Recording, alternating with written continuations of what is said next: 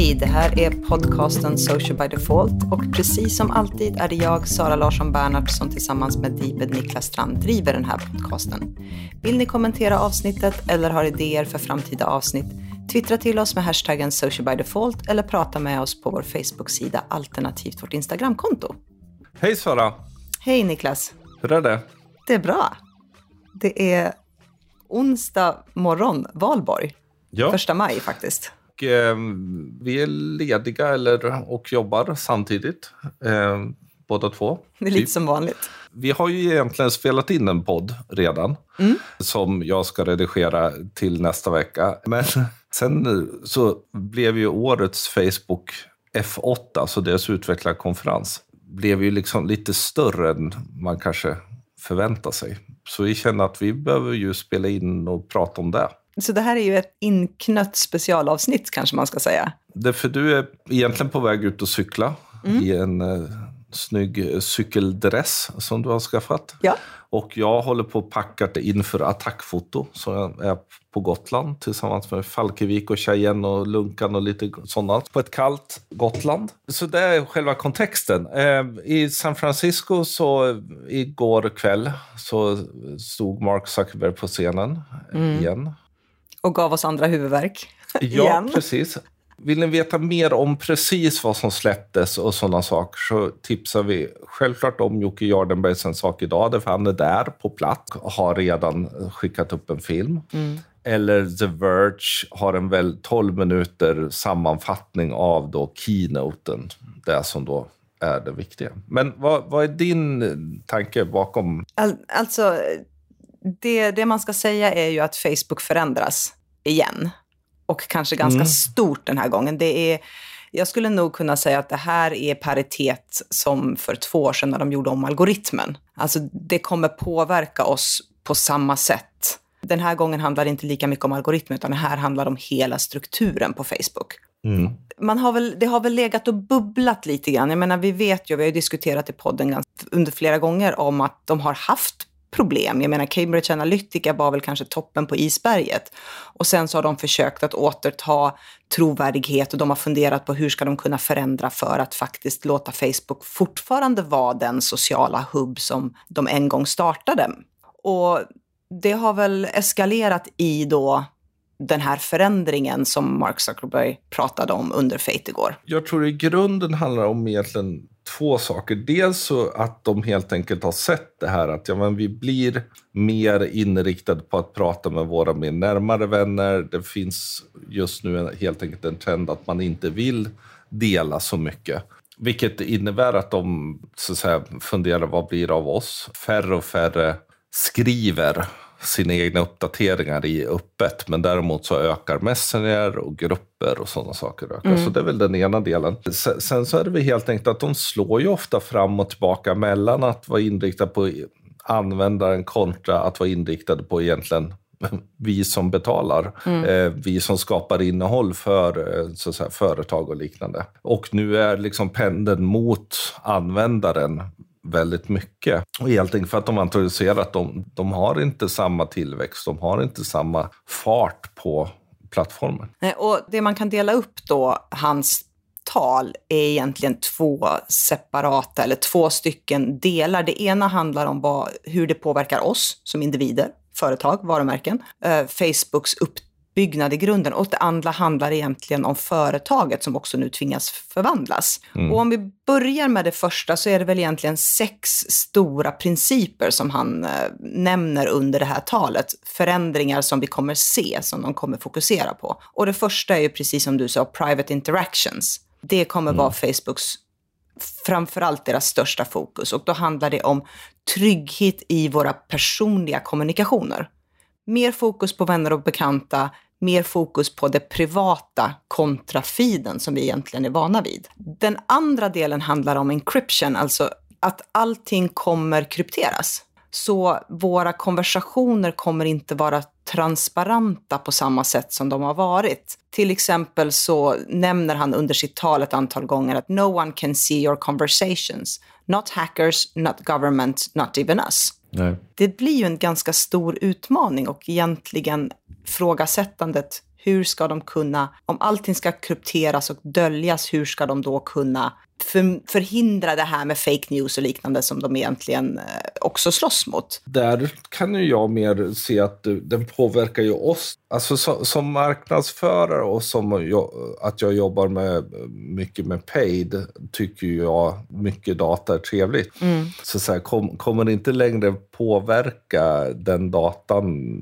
så är ju frågan hur, hur bra targeting vi kan få framöver. Hamnar vi snarare i en mer tillbakagång mot någon sorts demografi och väldigt bred aggregerad data på intressen och då är ju då blir det ju liksom lite sådär... Ja, My, men mycket skräp. Fördelen av faktiskt att kunna targeta på, på ganska mycket mindre grupper försvinner ju då. I det fallet kan jag se att en, krypteringen påverkar oss som kommunikatörer antagligen på att vi kanske får en sämre aggregerad data att arbeta med mm. utifrån när det gäller paid. Funktionen eller verktyget har de ju redan med tanke på WhatsApp där allting faktiskt krypteras. Så egentligen mm. så, nu är inte jag utvecklare så det kommer kommer låta mycket enklare än vad det är, men de kommer ju ta den grunden de har lärt sig där och liksom applicera på Facebook. Just när det gäller det som du pratar om, targeting och data, nästa del då han pratar om är ju reduced permanence, alltså minskad varaktighet. Så vi kommer gå ännu mer mot disposable. Mm. Det går ju hand i hand då i och med att dels kommer konversationerna krypteras och sen kommer de inte vara varaktiga. Alltså de kommer raderas Nej. tids nog. Och det gör ju att datatillgången minskar ju avsevärt. Det enda de pratade om på Instagram var faktiskt stories. Mm. Och, och de har lyfter upp stories även i Facebook jättestort i den nya designen. Så jag menar, vi, vi är på väg mot ett annat sorts sociala medier egentligen. Disposable dark social media kanske vi ska kalla det då. Ja, Fjärde perspektivet de tar upp är ju safety. Och det har de ju pratat jättemycket om. Och det handlar om all typ av säkerhet. Både då, precis som jag nämnde förut, att, att minska hate speech, minska fake news och få oss att känna trygghet på plattformen igen. Det hänger ju delvis ihop med krypteringen, eh, mm. end-to-end krypteringen. Det hänger ihop med deras arbete runt att jobba med AI, där de jobbar jättemycket just för att det ska finnas rätt saker. Och här får man ju också inse, det för många är ju sådär, ah, de kan ta bort tuttar men de kan inte ta bort nazister, det är för jävligt. Men de ökar ju svårigheten hela tiden mm. när det gäller att ha ett sånt gigantiskt nätverk med sådana mängder med information och försöka faktiskt att, att, göra det här. Så jag menar, hatten av för det kommer inte vara det enklaste de pysslar med. Och det, för jag menar, de måste ju också hela tiden undvika för mycket false positives, helt enkelt. Att det blir för många som helt enkelt blir nedtagna trots att de inte borde det på grund av att man har så dragit AI lite för hårt. Ja, för då kommer vi in i cens censurproblematiken och där är frågan vad ska censureras och vad ska inte censureras? Jag kan tycka att det är rätt när man försöker trycka ner, ska jag då säga, falsk propaganda, fejkade nyheter, desinformation. I, som, som i alla lägen om saker och ting missbrukas, jag menar, då, då kommer vi in i den etiska delen. Vad är, det, mm. är det mitt eget tyckande som säger att någonting är, är disinformation eller inte? Eller vad grundar det sig på? Så att det här handlar ju om när man bygger de här AI också, att faktiskt kunna göra det på ett sätt som gör att de agerar utifrån fakta och inte mm. utifrån mm. en etisk ett etiskt tyckande hos den som kodar. Mm. Men här är det samtidigt också delvis att de då genom att satsa på mer privata konversationer, mindre grupper, delvis lägga lite mer då, eh, ansvar faktiskt på den som äger gruppen och sådana saker. Så tar man sig undan det här, därför den öppna feeden, då är det ju någonstans Facebook som ändå får ta kontroll över det. Men så fort du inte har allt in the open så, så innebär det ju att lite lättare. Men det finns en dubbelhet här. För jag menar, Facebook har också problemet att jag menar, de ska samtidigt tillförse att vi som liberala västerlänningar tycker det är rätt saker som tas mm. bort och inte Samtidigt som de ska göra det för typ... Saudiarabien och mer... Kont- det finns så många olika kulturella aspekter som de hela tiden måste spela på. Så ja, eh, det är inte en enkel väg de har gett sig in på. Nej, och, och just det du säger är ju ganska fascinerande, för jag menar hela Zuckerbergs vision tidigare har ju varit open and connected world. Mm. Och den nämns inte idag. Det kan ju ha med hela utvecklingen av världen och Facebook och problematik och så att göra, men också att han har ju blivit, trots allt har han ju blivit 15 år äldre. Han har gått från att vara en universitetsstuderande till att bli en familjefar. Världen har förändrats. Han har fått ett annat perspektiv på världen och kanske inser att open and connected world är svårare att uppnå än vad man kanske trodde från början. Ja, och delvis kan jag tycka att det är att backa lite för det som, den inte helt positiva utveckling som har skett. Mm. Att faktiskt välja att se privacy is the future istället för att open and connected. Den, det femte perspektivet då, och nu nämner han det inte som seamlessness, men det är också någonting som vi har pratat om innan, just att WhatsApp, Messenger, Insta, de här plattformarna kommer kopplas ihop. Så det spelar ingen roll vad du har dina vänner. Du ska kunna konversera med dem oavsett plattform. Eh, mm. Och det går ju tillbaka till det här private interaction och att vi fokuserar mycket mer på privata interaktioner och kommunikation och dialog. Så det är egentligen en, en utveckling som vi ser i de här då perspektiven som man plockar upp. Och det sjätte handlar om secure data storage. Alltså mm. försäkra oss om att den datan som finns är privat för, för oss. Att den inte ska läcka, att inte Cambridge Analytica ska kunna uppstå igen. Att inte fel personer ska kunna få tag på den data som vi trots allt lämnar efter oss på Facebook. Den sista kommer de ju behöva ha, ha en bra bit att säkerställa eftersom det bara för några veckor sedan dök upp att det har legat massor med saker ute som Facebook. Så mm, där har de mycket att göra.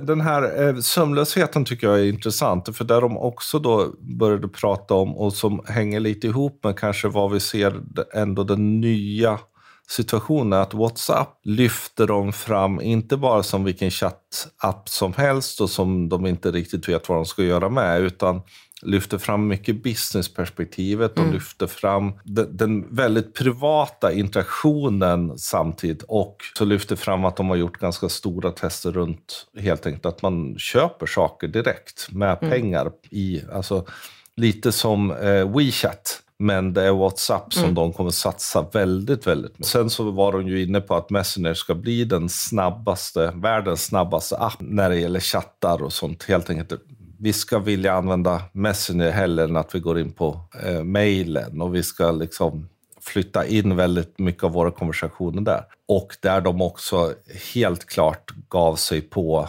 Apple.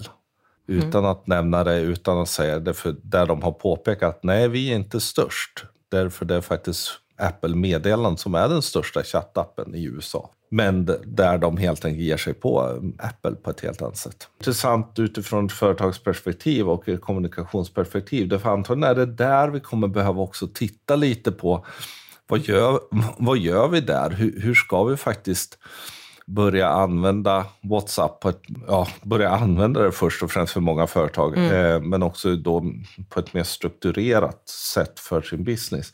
Och Messenger, att inte liksom se det bara som en del av kundtjänstdelen, utan fundera på både när det gäller köp, hur gör vi faktiskt annonser för Messenger? Eh, att inte bara låta, låta det klicka i, men också sen kan vi göra grupper och liknande där här tror jag också att man som företag och varumärke, för det, det var under tiden jag, jag lyssnade så var ju he, hade jag ju hela tiden liksom, okej, okay, hur kommer detta påverka oss? En, en tanke som jag fick är ju att vi kommer behöva sluta se de här kanalerna som, som separata kanaler, utan att se dem som komplementära kanaler till varandra. Mm. Där vi plockar in WhatsApp på ett helt annat sätt än vi har gjort. Vi börjar plocka in Instagram på ett annat sätt än vad vi har gjort. Och vi plockar in liksom Messenger. Messenger och Facebook har ju alltid varit väldigt hårt eh, kopplade. Men jag tror att vi behöver titta på det som en kommunikationspalett istället för idag kanske lite separata öar som ändå ska fungera ihop. Också titta på det, för det känns lite som att de, de samtidigt som de kopplar ihop väldigt mycket också lite börjar renodla saker där Facebook går lite kanske tillbaka till att vara väldigt mycket för vänner och familj. Alltså, mm. Alltså, och där, åtminstone min upplevelse, nu sa de väldigt lite om Instagram, men att Instagram är på väg att bli mycket mer den kreativa plattformen, upplevelse, underhållning, alltså, och därmed kanske någonstans faktiskt där företag har en plats på ett annat sätt, mm. men med rätt innehåll. Men det, det jag funderar då i den här liksom kommunikationspaletten, då, Facebooks stora kommunikationspalett, är just hur WhatsApp, som ändå är, påminner väldigt mycket om grupper, man kan koppla ihop 245 personer i samma WhatsApp-grupp, hur det kommer då påverka Facebook-grupperna. Var skillnaden kommer vara där. För jag menar, vi, vi som företag har ju använt WhatsApp. Vi har ju ett antal marknader där WhatsApp är jätte, jättestort. Men där vi har sett problematiken just i det här, du kan inte ha mer än 245 personer i en grupp. Där vi mm. i bästa fall ibland behöver kommunicera med fler.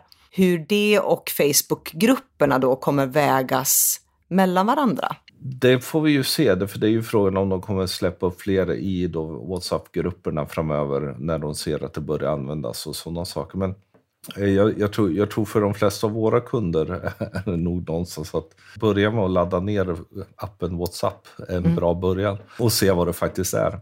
Vad är, vad är din känsla? Jag, ty, jag tycker ändå den stora utmaningen ligger i hur de sakta men säkert trycker bort newsfeeden? Alltså från mitt privata jag så kan jag tycka att eh, den här utvecklingen någonstans går åt rätt håll. För Head of Social så får jag huvudvärk för att jag funderar jättemycket på var är varumärkenas och företagens plats i det här? För jag menar, det är ju mm. trots allt som du säger, det är ju ändå vi som står för att Facebook rullar betalningsmässigt med tanke på att vi gör mycket annonser. Vi betalar för det vi vill ha. Men jag är rädd att det kommer bli en enda stor annonsplattform. Att vardagskommunikationen som vi ändå lyckas få in i våra uppdateringar, att den kommer försvinna. Och där, där är jag oroad jag menar, en av de stora grejerna är ju en ny design då som då ska mm. lyfta upp grupper och, och, så och så lyfter den upp stories. Men fortfarande finns newsfeeden kvar. Det är inte då att de har tagit bort den, men dels så kommer den förändras återigen antagligen algoritmmässigt och den syns lite mindre. Ja. Och, och det innebär ju att som företag eh, med sin sida så blir det ännu antagligen lite svårare. Vi är ännu närmare Facebook Zero när det gäller räckvidd mm. i organiskt. Det är ju inte så kul. Det kunde ha, hade varit kul att fått någonting positivt som företag. Men eh, det är ju någonting man måste hela tiden titta på och hela tiden fundera. Vad är det då vi ska göra på Facebook? Därför jag, precis som du, är ju lätt att det blir liksom direkt reklamhelvetet. Ja, och framförallt om, om eh, vi får tillgång till mindre data. Då, då blir det lite som på den gamla goda tiden i tidningarna. Man satte in en annons och så hoppades man på att åtminstone den målgrupp man önskade vända sig till såg den, även om det var en jäkla massa andra människor som också bläddrade förbi. Mm. Risken är ju att i hela det här, med möjligheten att göra mindre personaliserad targeting, behöva skapa bredare annonser, att, att hela feeden från ett företags varumärkesperspektiv förstörs. Jag tror också att risken i det ligger lite i det här att man väljer att inte se företagen som en kanske viktig del av upplevelsen Nej. och samtidigt också berättelsen om samhället. Om det, för men fortfarande, även om man inte har den här uh, connected, connecting hela världen, uh, tralala, inriktningen nu, så är det ju fortfarande så att man vill att det ska vara någonting good, man vill att det ska vara ett digitalt torg. Det är fortfarande så att det finns det kvar, även om det är liksom inte den viktiga delen. Men jag menar, ju mer man trycker bort företag och företags möjligheter, så ju mindre sånt kommer det ju vara. Men där tror jag också delvis, alltså återigen, det är vi som kommunikatör som har ett jäkla ansvar där att göra bra mm. innehåll. Därför postar vi bara för postens skull eller använder som en digital anslagstavla för att slänga upp någonting på för att vi tycker att det är viktigt för oss och inte fundera om det är viktigt för målgruppen, ja men då blir det ju inte bra. Där är det väl lite olika i olika länder, men jag tycker ju att vi i Sverige generellt sett är ganska bra på att skapa meningsfullt innehåll det är inte så mycket one-liners och annonser och trafikdrivning som det kanske är i andra kulturer på andra marknader. Mm. Men ja, till viss del så har ju vi varit med och förstört den här plattformen. Det vet vi ju bara om vi backar då bandet två år när de gjorde den stora algoritmförändringen. När man på marknader som USA blev liksom förfärad över att man fick dra ner 15 postningar om dagen till fem postningar om dagen. Mm. Jag menar, då har du inte det här värdefulla kommunikativa innehållet som du har lagt ner mycket tanke bakom. Nej. Och jag kan se att det finns en risk att vi hamnar någonstans tillbaka i det. Det där snabba, mm. vi ska ändå betala, vi köper oss plats och så får det bli vad det blir. Det är inte jag intresserad av. Om, om du ser utifrån ditt perspektiv och din, din befintliga strategi, vad, kommer det här påverka den på något sätt? Jo, men det kommer den ju göra. Samtidigt som nu behöver vi sitta stilla i båten och se hur förändringen ser ut innan vi rusar framåt och gör massa saker rent ad hoc för att vi tror saker. Jag tror att personligen så kommer jag behöva analysera väldigt mycket mer vad som händer just nu. Mm. För att titta på vad är det som funkar, vad behöver vi förändra och hur ska vi då kanske addera vissa Ta WhatsApp till exempel, hur ska vi kunna addera det i den, i den palett som vi använder mer än vad vi gör idag? Hur ska vi kunna integrera eh, Messenger ännu mer? Och sen är ju då frågan, jag menar hur ska vi då som, som företag, varumärke ställa oss till grupper? Idag mm. har jag en ganska restriktiv policy till att man ska starta grupper. Um, behöver jag släppa på det? Det riskerar ju att bli ungefär som när sidorna släpptes, att alla skapade sidor helt vilt. Mm. Och det är ju inte heller bra. En sak som jag tror kan, kan, vara ganska intressant här, det är ju dels att se hur kommer de andra plattformarna svara på det här? Mm. Vad kommer vi se för utvecklingar hos Twitter som någonstans åtminstone känns som de har vaknat till lite mer och börjat fundera vad de faktiskt ska vara. LinkedIn, där jag menar som ägs av Microsoft, där det kan finnas ett intresse att fundera. Hur bemöter vi den här? Vilken positionering ska vi ta i då gentemot vad då Facebook gör, det nya. Ska vi göra samma sak eller ska vi försöka faktiskt sno åt oss ganska mycket av framförallt business to business-marknaden? Jag tror att strategiskt så blir de andra lite viktigare mm. för oss eh, att titta på. Hur kan man... Vi får ju se helt enkelt. självklart så känner man lite, det första man känner, men fuck, nu ja. Skaffar jag ett jobb på ICA-lagret. Men eh, jag, jag, kan samtidigt tycka att ja, men, det, det, är en jättestor förändring. Eh, du sa att den var minst ungefär som när den stora algoritmförändringen. Jag är nästan inne på att det, det är nästan på väg att bli en förändring i klass med när man faktiskt släppte upp sidorna på riktigt. Ja. Alltså, den kan bli väldigt stor, eller så blir det inte så mycket. Alltså det, det är lite där man vi ännu inte riktigt vet. Det beror på hur lyckas med de här första stegen, tror jag. Som sagt, framtiden får utvisa. Det var det vi hade för oss idag. Vi lägger länkar i show notes och de hittar ni som alltid på podcast.socialbydefault.se. Glöm inte att prenumerera på oss. Vi finns på iTunes, Soundcloud, Acast, Stitcher och Spotify och det är bara att söka på Social by Default. Om ni gillar podcasten, ge den jättegärna betyg och recensera gärna på iTunes. Eh, och som vi tidigare sagt, prata med oss. Vad, vad tänker ni om det här? Vad, vad, känner ni när ni har sett det här som kommunikatör och som strateger inom det här?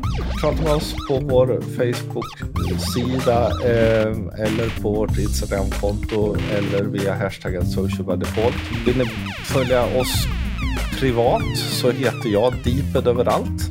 Och jag heter Sanna C. LB överallt. Ha det gott! Hej då! Hej då!